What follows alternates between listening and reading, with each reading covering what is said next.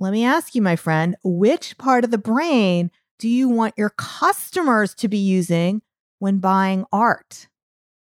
You know the answer? Yeah, it's the feeling part of the brain. It's the Inspiration Place podcast with artist Miriam Schulman. Welcome to the Inspiration Place podcast, an art world insider podcast for artists by an artist, where each week we go behind the scenes to uncover the perspiration and inspiration behind the art. And now, your host, Miriam Schulman. Well, hello. This is Miriam Schulman, your curator of inspiration and host of the Inspiration Place podcast.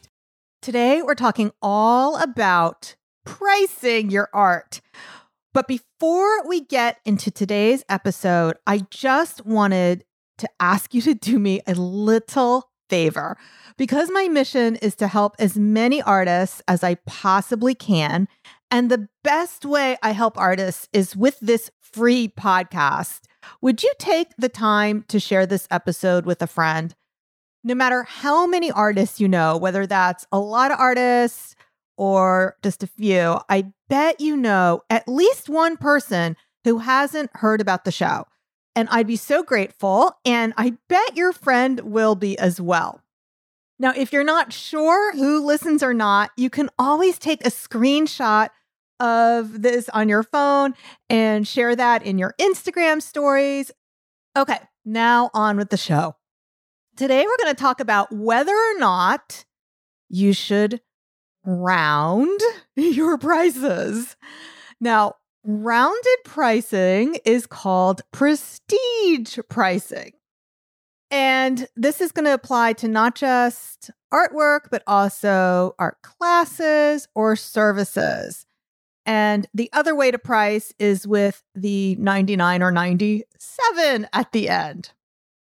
So, what we're talking about today is actually one of the 12 lessons that will be inside my book, Artpreneur. However, since the book will not come out until, oh my God, 2023, that's right, not until next year, I didn't want to make you wait a whole year. So, we're going into one of these lessons in today's episode. Now, inside my artist incubator program, they get actually all 12 of the lessons. You can join the incubator in one of two tracks. So, the two tracks are the mastermind track and the self study track. The mastermind track is where you get the most coaching with me. That track is by application only. I keep the size limited to make sure that I can serve the artist in the group. And it's definitely not for beginners. You do need to have a track record of sales and you already need a website in order to qualify. As of this recording, there are two spots available in the mastermind, but when those fill, the next opening won't be until May. If you're interested in joining the mastermind to see if you qualify, go to schulmanart.com forward slash biz. That's as in the letter B as in boy, I as in ice cream, Z as in zebra. We'll also have this linked inside the show notes. So that's schulmanart.com forward slash biz or B I Z. By the way, I also offer a second track of the Artist Incubator, and that opens up periodically. There is a little less hand holding in there, but you get it for a much lower investment. It includes all the same curriculum you also get all the wonderful mindset coaching from our resident mind coach, and you still get coaching by me once a month. So you can read all about that track also and add yourself to the wait list again on the biz page. So that's schulmanart.com forward slash biz.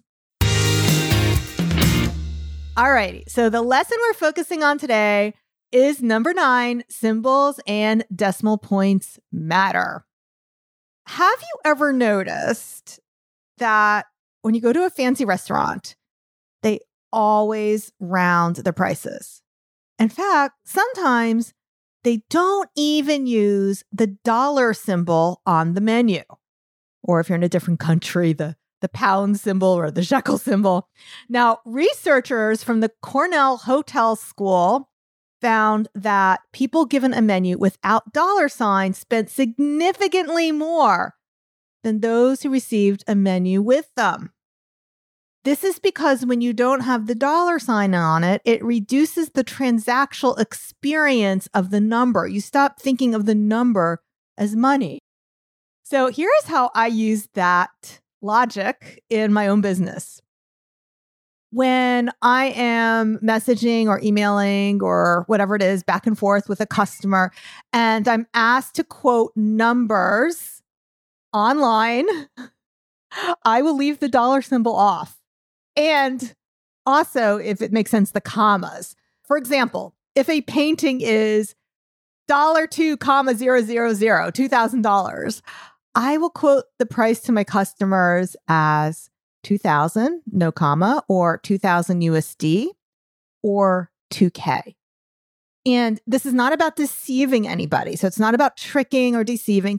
It's just about reducing the idea that this is just going to be a transactional experience. You're focusing more on the experience or the relationship of the experience or the emotions of the experience. Now, recently I noticed that Pottery Barn does this too. I've been a little bit obsessed with decorating YouTube videos. And there's a popular YouTuber I follow quite a few, and I'm not going to tell you which one this is. But they and they all pretty much do the same thing, by the way. They they do a lot of shopping videos. They take you into stores. This one took us into West Elm and Pottery Barn, and they show you what they like in the stores. And this particular YouTuber was showing us something in Pottery Barn, and she turned over the price tag to show it to us. And this was actually priced as a 299 but there was no dollar sign on it. So it was Pottery Barn, 299, and there was a decimal point, but no dollar sign. I was like, huh, very interesting. I'm going to have to go to my pot local mall and check out the Pottery Barn and see if they are doing that across the board on all their things. And I'm going to also check to see if they use commas if things are more than a thousand dollars. Now, when I'm using online art classes, I actually do not round the numbers. I use what's known as charm pricing. This is the practice of reducing the price to just under the threshold of commonly recognized pricing tiers. For example, I offer my Watercolor Portrait Academy class at $497 because art students are more price sensitive and this way they perceive the price as a number in the 400s. I also avoid using numbers that end in a 9. So I, I make it 497, not 499. Numbers that end in a 9 are going to signal value rather than quality ending the number with a seven or a five is going to feel friendlier. Now, there's a lot of psychology that backs this up. On the other hand, when I sell my paintings, I don't use charm pricing. I use a round number. So, for example, I'll price a painting at either $480 or $500. I don't do the 499 or the 497. Now, the rounded number is known as prestige pricing. I want to share with you some research that backs this up. There's a 2015 research study by Kuangjie Zhang and Monica Wadhwa, and they prove that rounded numbers are processed by the feeling part of the brain. Whereas non rounded numbers, or those using the charm pricing, like the 497, are processed by the logical part of the brain. Their research showed that consumers were more inclined to buy a bottle of champagne when it was priced at $40 rather than 39.72 or 40.28. Let me ask you, my friend, which part of the brain do you want your customers to be using when buying art? You know the answer? Yeah, it's the feeling part of the brain. Now, when I used to sell my art on eBay, they actually advised sellers to price past the decimal point. In other words, 499.99. They said that would increase sales. And that's because eBay attracts bargain hunters. You'll notice that places like Walmart also price their offerings to the penny. And the reason they do this is because they're telling their customers that pennies matter. And as a result, they attract penny pinchers.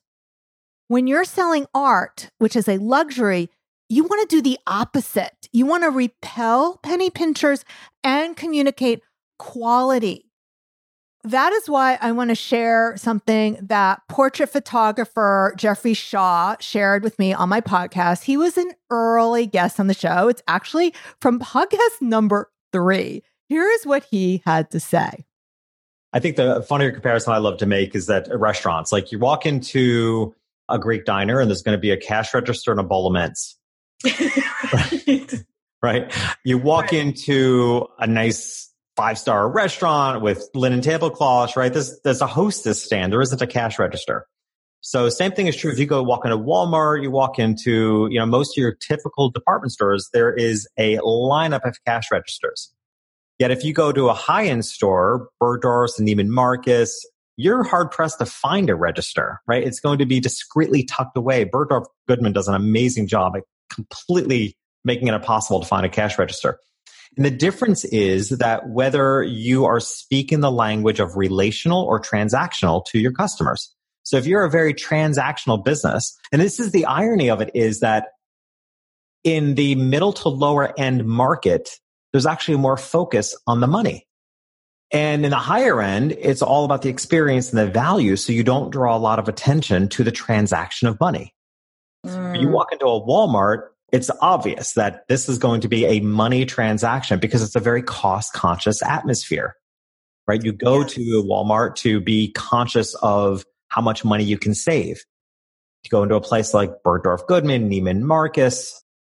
It's what quality can I get? What experience can I have shopping here? And they really minimize the impact of the transactional experience right down to the visual that you can't find or register. Now, if you want to listen to the full episode with Jeffrey Shaw, you can go to episode number three, just scroll all the way down in your podcast app, or go to schulmanart.com forward slash three. And we're going to link that in today's show notes. Now, here's something else I want you to know. So I was working on these lessons in my book about the same time that I was preparing to list my house for sale. So remember, I said I turned my manuscript in to the publisher at the end of December. And in December was when my husband and I were, were talking with a real estate agent about what price to list the house huge argument, but she really wanted to price her house ending with a 9 9 or a 9 7. And I was not going to go along with it. Actually, I was going to go along with it in the beginning, but I felt really uncomfortable. And before it actually did get listed, I mean, like I would, I'd wake up in the middle of the night, like Miss Clavel, with that something is not right. I woke up in the middle of the night. I said, to my husband, "There's no way we can price this at 99 or 97. This goes against everything that I've been teaching to my clients and that I practice myself. When it comes to million dollar homes, I'm sure you can guess that mispricing a home can cost you thousands or even hundreds of thousands of dollars. I want to share with you first my agent's logic, and then I'm going to share with you my logic. Now, the truth is, my agent's logic would be preferable if it was a buyer's market. But right now, especially in New York, right outside New York City, is definitely a seller's market. And that I've heard most of the country is, is, a seller's market. Even if you have a lot of money, it's very difficult to compete um, for real estate. People, because of the uncertain times, people are holding on to their houses. They don't want to sell. So the inventory is very low, and the houses that do come on the market sell very quickly. Now, my agent felt strongly that if we didn't price the home below a threshold, that we were going to miss out on buyers who were looking for homes less than that threshold. And my logic is that we wanted to miss out on those buyers who did not have the capital to buy above the asking price. Also, since at the same time we were preparing our home for sale, we were apartment hunting in New York City. And when I was doing my searches, not only did I have an upper limit, an upper threshold, meaning when I typed into Zillow, I didn't want to see homes that were $2 million. So I said, please don't show me homes above a threshold. Actually, my threshold was much lower than 2 million.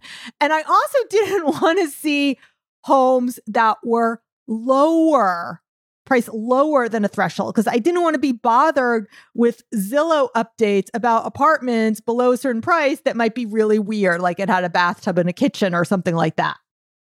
I want to share with you one of the apartments we did look at. It was really nice, except for this very weird bathroom situation. Just off the kitchen, it had a toilet with no sink. And then in another bathroom, and I'm going to put bathroom here in air quotes, it had a sink and a shower, but no toilet. And then a third bathroom had a toilet, a sink, and a bathtub, but it had two doors. And yes, this is a million dollar apartment. So I did not want to be bothered with the bottom of the barrel for New York State real estate apartments. And I knew that buyers like myself had the same logic and probably had similar filters for their alerts for homes in my town, and that they also had a bottom threshold. In addition, I understood that pricing the house ending in a 99 or 97 would send a signal that we were open to offers below the asking price using a rounded number sent the message that we were looking for asking and above. So, what happened? We listed the apartment on the coldest weekend of the year in January. Between Wednesday and that Sunday, over like that four day weekend or five five day period, we had over 90 showings.